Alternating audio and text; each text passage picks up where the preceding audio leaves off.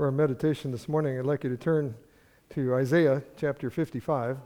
We read a little bit of, uh, we recited together a little bit of this short passage. Isaiah 55, verses 1 through 3. This is God's inerrant word. Ho! Everyone who thirsts, come to the waters. And you who have no money, come, buy and eat. Yes, come, buy wine and milk without money and without price. Why do you spend money for what is not bread, and your wages for what does not satisfy?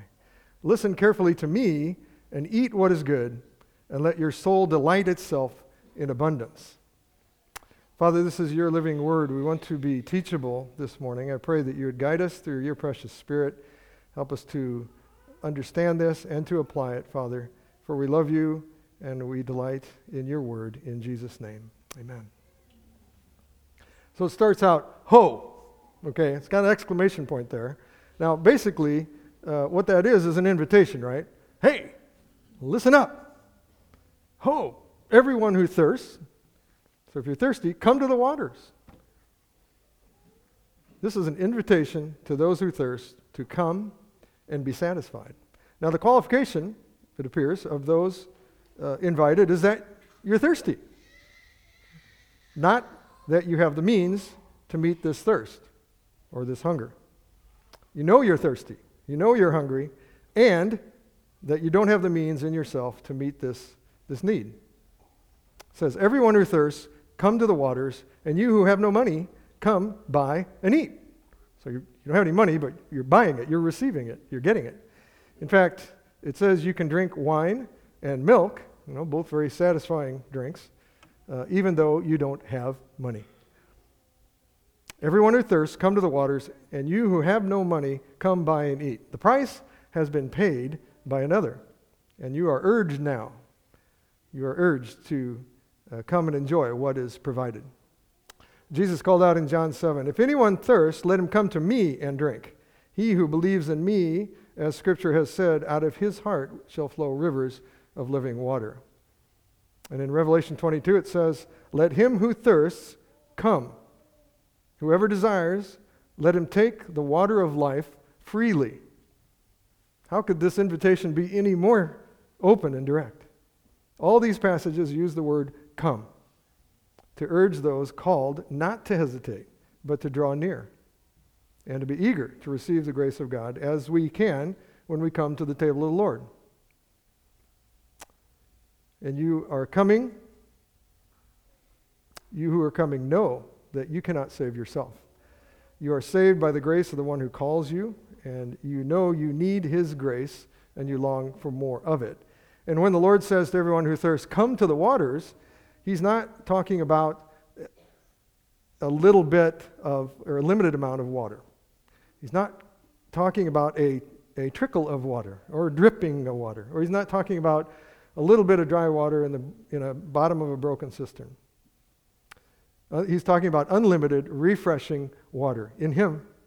Matthew Henry said it this way We must part with our puddle water. I thought that was great. We must part with our puddle water, nay, with our poison, that we may procure this wine and this milk. And Isaiah was uh, talking about an unlimited amount of living, refreshing water here, which can satisfy us and can quench our thirst. We know from Matthew 5 it says that blessed are those who hunger and thirst for righteousness, for they shall be satisfied. You can be satisfied in this case. Many other ways in life you will never be satisfied, but the Lord says that you can be satisfied in Him. We can see the whole world, a whole world full of people trying to satisfy themselves in the way that Isaiah 55 2 says they are spending money for what is not bread uh, and wages or labor for what does not satisfy. It will never satisfy. But if we hunger and thirst for righteousness, for the one who is righteous and who made us righteous, our Lord Jesus, we can be satisfied. And Matthew Henry uh, went on later in his commentary on this. He said, Where God gives grace, he gives a thirst after it. So when God gives you grace, you're made really after that point to be thirsty and to keep being thirsty. Uh, and then he will satisfy that and make you more thirsty, and you, you will be satisfied in him. Now, I think generally, you know, when you come to a feast, you know, we're thinking of feasting here. Uh, when you come to a feast, you expect a lot of good food, um, and drink.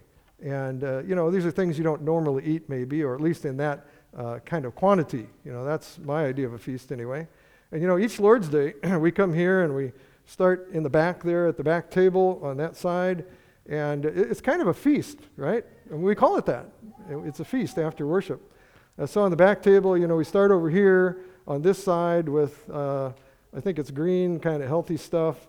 Uh, you know, on this side, which some of us eat to justify the table that's on the far side, eating more of that stuff over there. But anyway, okay, you have the green, healthy stuff first, and then we have all those crock pots with a wide variety of things.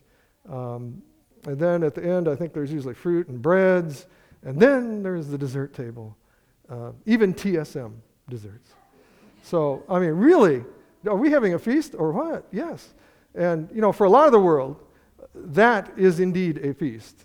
Uh, that would be the, the quantity of it, the variety of it, uh, the quality of it, it, it'd be a total feast for most of the world.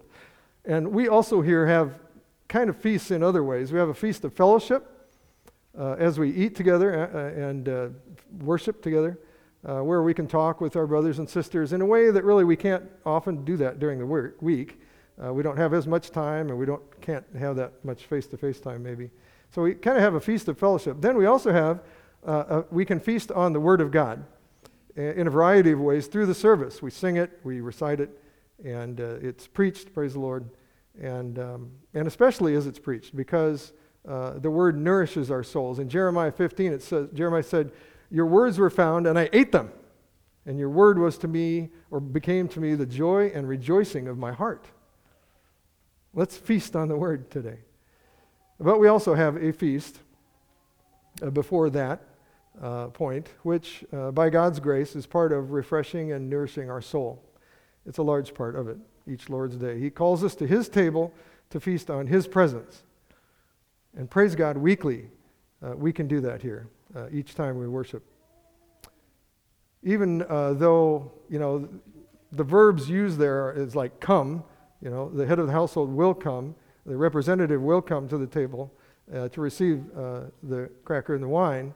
Uh, we are all called here to come. The coming, the call to come is to everybody, even if you're not the one walking up here.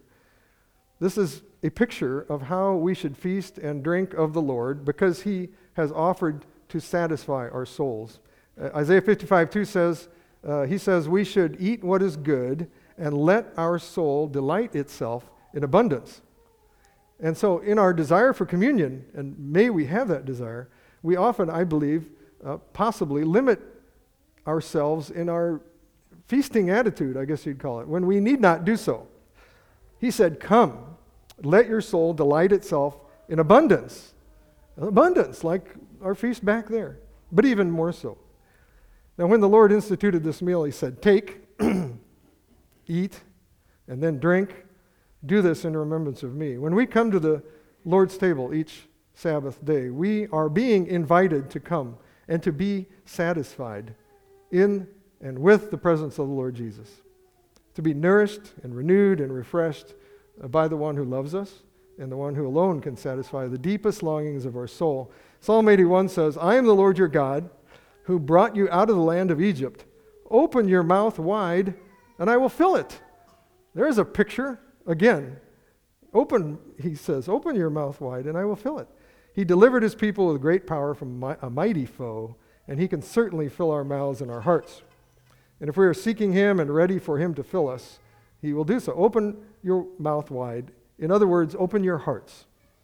Open your hearts this morning, and he will fill you. Now, the list of action verbs, even in this short passage, is uh, very helpful, I think, to show that God is indeed inviting us as his children to enjoy Him and be satisfied with Him, and also that we have some responsibility to prepare for that. We have to take action, uh, even though it's all through His wonderful grace that we can come and rejoice in this means of grace.